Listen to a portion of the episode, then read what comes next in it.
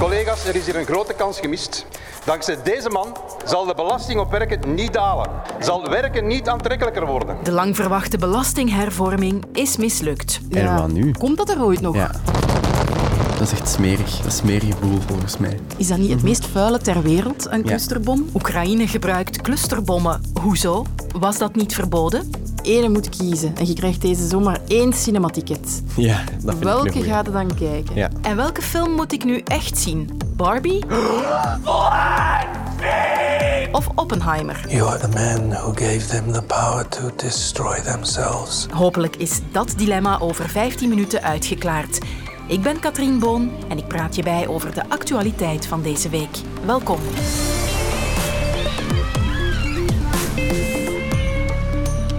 Het is een onderwerp dat geregeld opduikt in gesprekken aan de toog of op het familiefeest. België is wereldkampioen in belastingen op arbeid. Minister van Financiën van Petegem die wilde daar iets aan doen en hij was de voorbije weken een man met een plan. Hij wilde de belastingen hervormen, zodat mensen die werken meer zouden overhouden van hun loon. Gemiddeld 835 euro netto extra per jaar.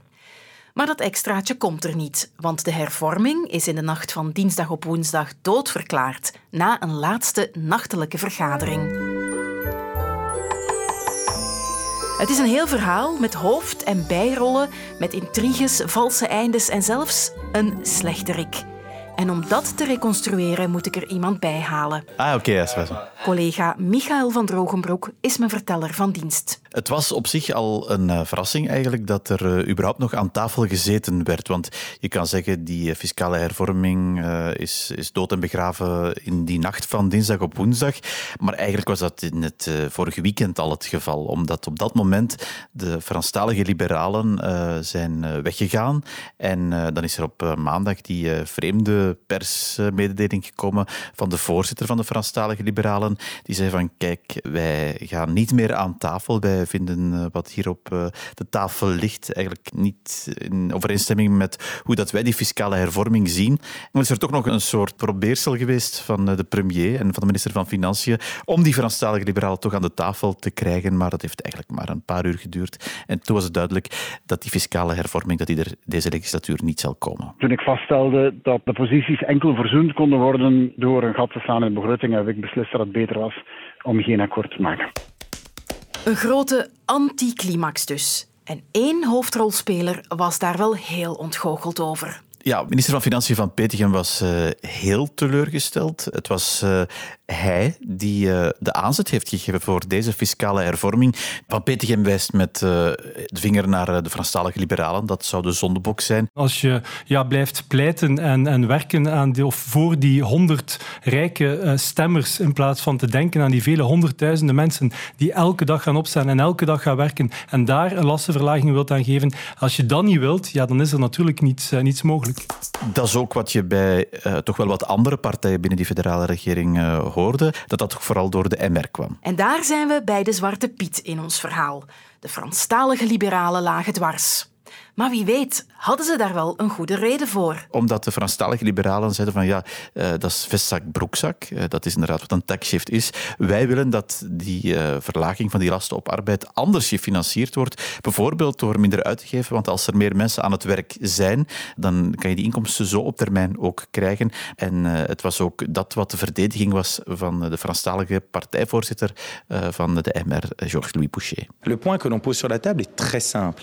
Est-ce que vous trouvez que c'est plus juste de demander à des gens qui peuvent travailler de travailler ou alors d'augmenter la fiscalité que vous avez par exemple sur la rénovation ou que vous avez dans la consommation Je pense que la réponse est assez évidente. Maar eh, dat werd dus door eh, de. Ruzie binnen de regering, een hervorming die naar de koelkast kan. Voor de oppositie is dat natuurlijk een plotwending om van te smullen. Dat meerderheid en oppositie met elkaar bakkelei, dat hoort bij het spel. Maar binnen de regering op deze manier, dan bent u eigenlijk een lamme eend geworden. Deze regering is ook niet meer in staat om nog een deuk in een pak boter te slaan. Ja, voor de oppositie is dit natuurlijk eh, ja, het, het gewoon binnentrappen, hè, want er ligt inderdaad geen fiscale hervorming op de tafel. Het maakt natuurlijk ook wel het punt duidelijk dat binnen deze coalitie van eh, Vivaldi, die ideologisch heel divers is samengesteld, dat het effectief moeilijk is om, om daar dat evenwicht eh, te vinden. Ehm, ja, de wedstrijd gaat de zomer in, maar gaat niet ongeschonden de zomer in. Ook de Vlaamse regering gaat gedeukt die, die zomer in. Dus uh, het zal uh, geen fijne zomer zijn op dat vlak. Uh, en ehm, ja, het zal nu de komende maanden, want de rest toch nog heel wat maanden tot verkiezingen, blijken of die regering nog tot iets in staat is nadat de wonden die de voorbije weken geslagen zijn door het mislukken van die fiscale hervorming, of die al dan niet geheeld zullen zijn tegen dat het politieke jaar herbegint. En zeker tegen dat in oktober de, de laatste begroting van deze legislatuur moet worden opgemaakt. Of ze nog lang en gelukkig gaan leven, dat valt dus maar af te wachten. Maar wat met dat andere losse eindje? Komt er ooit nog iets van die belastinghervorming? Ik denk dat het hoe dan ook zal eh, voor een stuk afhangen van hoe die volgende regering is samengesteld. Maar dat er aan die fiscaliteit iets zal moeten veranderen, dat is wel duidelijk. De uh, vraag is alleen, gaat dat in de richting gaan van wat we nu zagen of gaat het op andere manieren gebeuren? Uh, ik denk dat dat vooral zal bepaald worden door wie in die volgende regering zit. Voilà. Ik ben vanmorgen wakker geworden met dit nieuws. De voorbije week heeft het Oekraïense leger al Amerikaanse clustermunitie ingezet. Dat heeft het Witte Huis bevestigd. De Verenigde Staten kondigden pas twee weken geleden aan dat ze clustermunitie zouden leveren aan Oekraïne. En bij het woord clustermunitie gingen de haartjes op mijn armen meteen recht staan. Want zijn dat niet die bommen die gigantisch veel slachtoffers kunnen maken? En was er niet ooit afgesproken om die niet meer te gebruiken? Ik heb heel veel vragen daarover en dus heb ik een lijntje gelegd naar de Bretoense kust. Hallo? Ja, ik zit uh, aan de noordkant van uh, Bretagne, maar de verbinding stoort wel een beetje. Nu hoor ik het prima. Mart de Kruijf, oud-commandant uh, van de Nederlandse landmacht. Ik mag u even storen op vakantie. Wat verstaan we eigenlijk onder een clusterbom? Een clusterbom is een bom of een granaat waarin allemaal kleine granaatjes of bommen zitten. Het is een wapen dat een heel groot gebied kan uitschakelen omdat al die kleine bommetjes hun eigen doel zoeken. Het is ook een vervelend wapen omdat delen van die bommetjes niet altijd afgaan en soms jaren blijven liggen. Tot op de dag van vandaag valt er bijvoorbeeld in Cambodja slachtoffers, omdat de Amerikanen daar in de jaren 70 en 80 heel veel clustermunitie hebben gebruikt. Maar uh, zijn die dingen niet verboden? Ze zijn verboden in een verdrag wat bijna 130 landen hebben uh, ondertekend. Maar er zijn een aantal landen die hebben dat verdrag niet ondertekend, waaronder Rusland, waaronder Oekraïne en waaronder de Verenigde Staten. Uh, misschien goed om te zeggen dat Oekraïne deze uh, soorten al had, hè, dus die gebruikten ze, maar dan waren ze van oude Russische afkomst. En nu gebruiken ze clustermunitie die van Amerikaanse afkomst is en die ze kunnen verschieten met de kanonnen die ze onder andere van de Amerikanen hebben gekregen. Het enige verschil is dat het schijnt dat de Amerikaanse munitie wat minder uh, restanten nalaat en dat de granaten wat preciezer zijn. U zegt daar het schijnt. U bent niet overtuigd? Nou, ik ben niet overtuigd, zeker omdat we die wapens uh, lang niet hebben ingezet. Kijk, die wapens zijn ooit ontwikkeld, al in de Tweede Wereldoorlog, door Rusland en uh, door Duitsland, om zeg maar grote troepenconcentraties van de vijand te kunnen uitschakelen en een groot gebied te kunnen uh, beheersen. En wij, Nederland en België, hebben die munitiesoorten overgenomen om in de Koude Oorlog, als er een doorbraak zou zijn door het Warschau-pact, om dan grote gebieden te kunnen ontzeggen tegen die concentraties. Die oorlog, dachten we, zou nooit meer komen. Dus daarom hebben wij de clustermunitie vanwege vooral die vreselijke effecten die het heeft, die na-effecten ook, hebben wij afgeschaft met 130 landen. Maar een aantal grote landen hebben dat niet gedaan.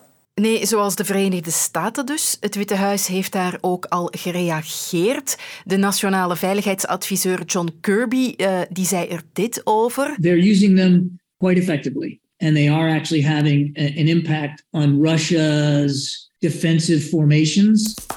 Ze gebruiken het op de juiste manier en er is impact. Ja, dat klinkt bijna als een beleefd applausje voor het gebruik van clusterbommen. Ja, we moeten wel uh, realiseren dat natuurlijk Oekraïne is een land wat vecht voor zijn voortbestaan. Ja, dan ga je misschien wat anders naar dit soort inzet van munitiesoorten kijken.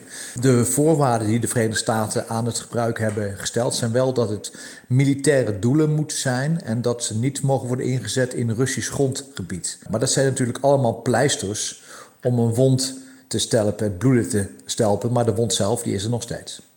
Nu, de Russische president Poetin die had deze week uh, al gedreigd om terug te slaan met clustermunitie als de Oekraïners die zouden gebruiken. Gaat dat nu ook gebeuren? Of is dat al aan het gebeuren? Nou, we weten dat clustermunitie al is ingezet door de Russen. Onder andere in Kramatorsk bij de aanslag op het treinstation. Dat weten wij Dus zeker, want, want. Poetin ontkent dat toch, hè? Ja, Poetin die eh, ontkent dat, maar er zijn heel veel aanwijzingen uit de verschillende bronnen dat het echt zo is eh, geweest. Wat dat betreft is dat niet nieuw.